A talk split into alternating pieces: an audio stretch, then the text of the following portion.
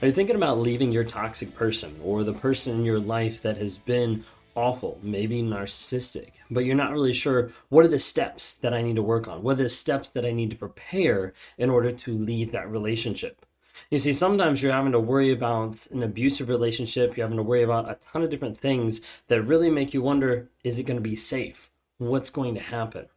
Well, I want to talk to you today about a couple things to consider before leaving that narcissistic, toxic, whatever it might be, leaving that relationship. Okay.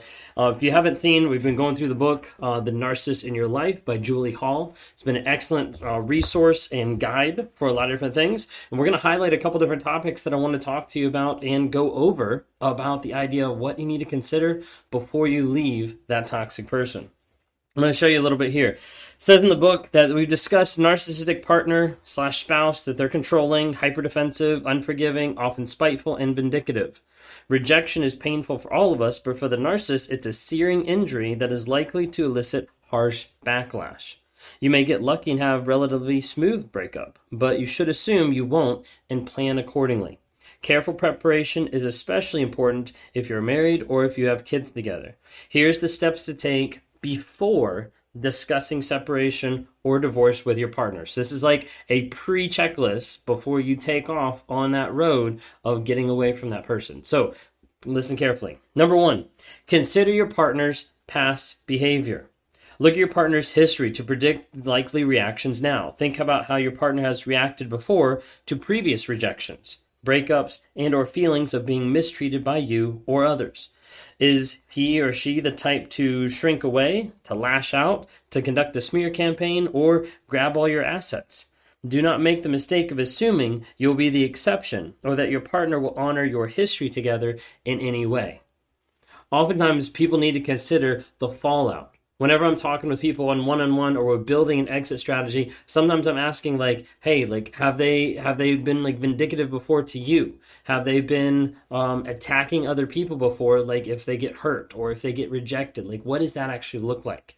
And the thing is, you know the partner better than anyone else can tell you. So you have to be able to look at and be like, I don't feel safe because they've done this. I don't feel safe because of how they've acted towards me in the past, of what they've done to their friends, of how they've interacted with their family, whatever it might be. So you have to take a quick look at that and say, what have they done in the past whenever they've had this type of rejection or somebody in one sense betraying them, that type of idea? How have they processed that? Because that can be really crucial and really important for you to be able to see this is how they might actually process this to you. So please be careful that. Number two says resist backsliding. Okay, it says mentally prepare yourself for the possibility that your partner will attempt to convince you to stay through desperate pleas, promises of reform, threats, guilt trips, or other forms of manipulation. Coach yourself in advance for these situations and have rehearsed responses that you can use under pressure and self doubt. You may want to write down all your reasons for leaving and have the list to remind yourself and or share your situation with a friend who can support you by being a voice of reason when you need it. Oftentimes, making sure that you have preparations happening before you go into this is super crucial and super key. I talked to someone, I think it was about a month ago now, that I talked to someone and we were working on building their exit strategy. And they had to build and script out exactly what they were going to say because they knew everything that the toxic person was going to throw back at them. They knew how they were going to respond. They knew how they were going to react. They knew how they were going to guilt trip them and try to get them back to a place where they would cave. Oftentimes, they even knew that, hey, once I say this and this, like they're going to start crying. They're going to start doing this because they already knew the manipulation tactics. When you go into these type of things, you have to know, hey, everything is going to get thrown at me, and I need to be careful of that. And I need to stay resolved of what I'm going to do and how I'm going to protect myself because otherwise, this person is typically going to try to twist my words, change the concept, gaslight the situation, future fake the future response so that everything will be okay. And so they'll keep you on tap. So please be careful that. Number one, consider your partner's past behavior. Number two, resist backsliding. Number three, control your assets. Your partner may attempt to seize or even destroy your things or things you share, including money, belongings, property, investments, animal companions, and the kids. Make sure you know what you have together and where it is. Such as bank accounts, credit cards, and take steps to secure and protect what is yours. Don't underestimate your narcissistic partner's potential for ruthless self interest and retaliatory harm. This is so crucial and so true because people don't realize how vindictive a lot of times a narcissist can get with everything. Now, there's several of you watching this that have already know firsthand financial abuse of how the narcissist is literally limiting everything you have. So for you, it's like you can't even find the financial assets because you don't even have access to them. With those, you might have to get creative with a PayPal account, with something on the side that you're starting to do to be able to make money, to be able to get income, or just be able to get out of the relationship however you need to, and then make it up from there with narcissists, there is oftentimes huge financial ruin and financial stuff. So you need to make sure that whatever things you have together and separate, you know about as best you can. Oftentimes they will use anything and everything. Did you notice it said like belongings, property, but then it also said the kids?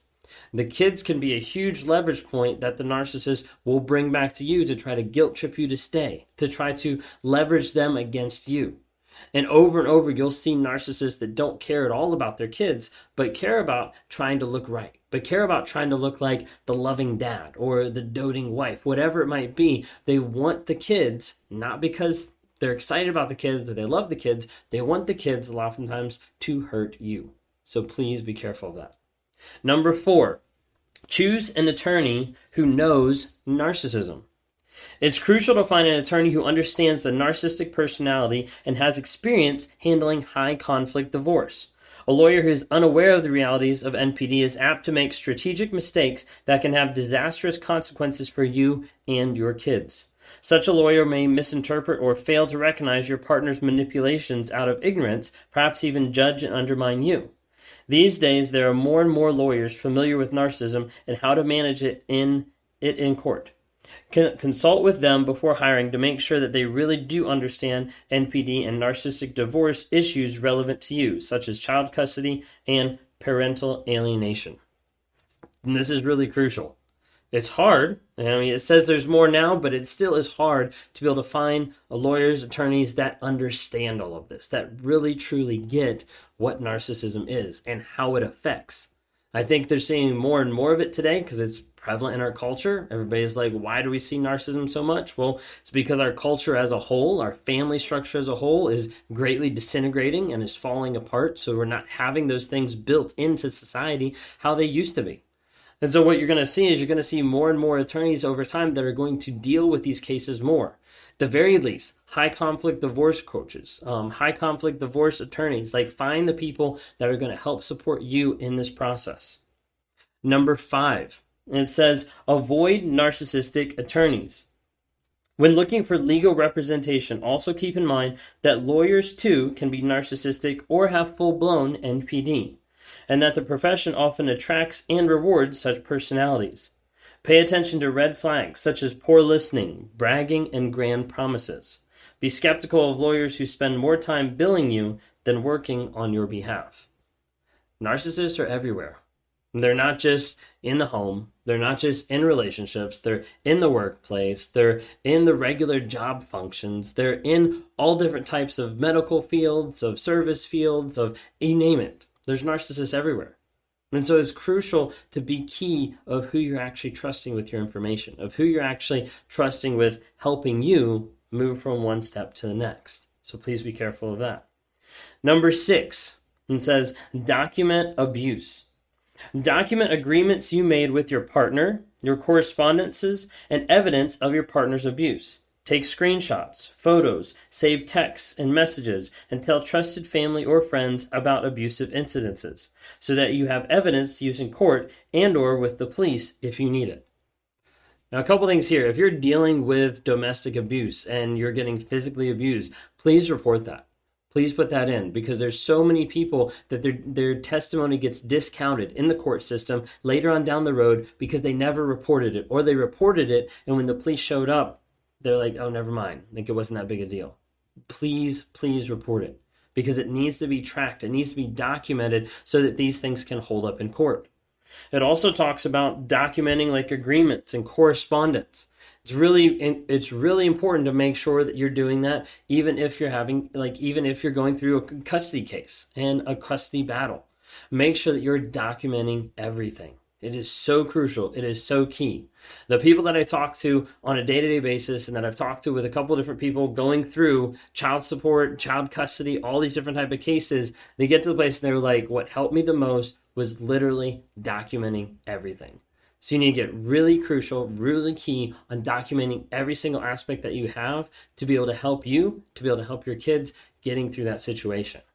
Going through it, you can end up using a third party app or as the divorce finalizes or whatever it needs to be, and you can use the third party app. So you have to communicate through something else. There's several really good apps out there, and I'll have to share about those on another time. But if you guys want to talk more sometime, you can grab me at rawmotivations.com, click one on ones, join some of our weekly lives. We'll be here on YouTube on Wednesday nights, typically from 9 to 10 p.m. Eastern Time, and also Thursday nights from 9 to 11 p.m. Eastern Time as well. Thanks much.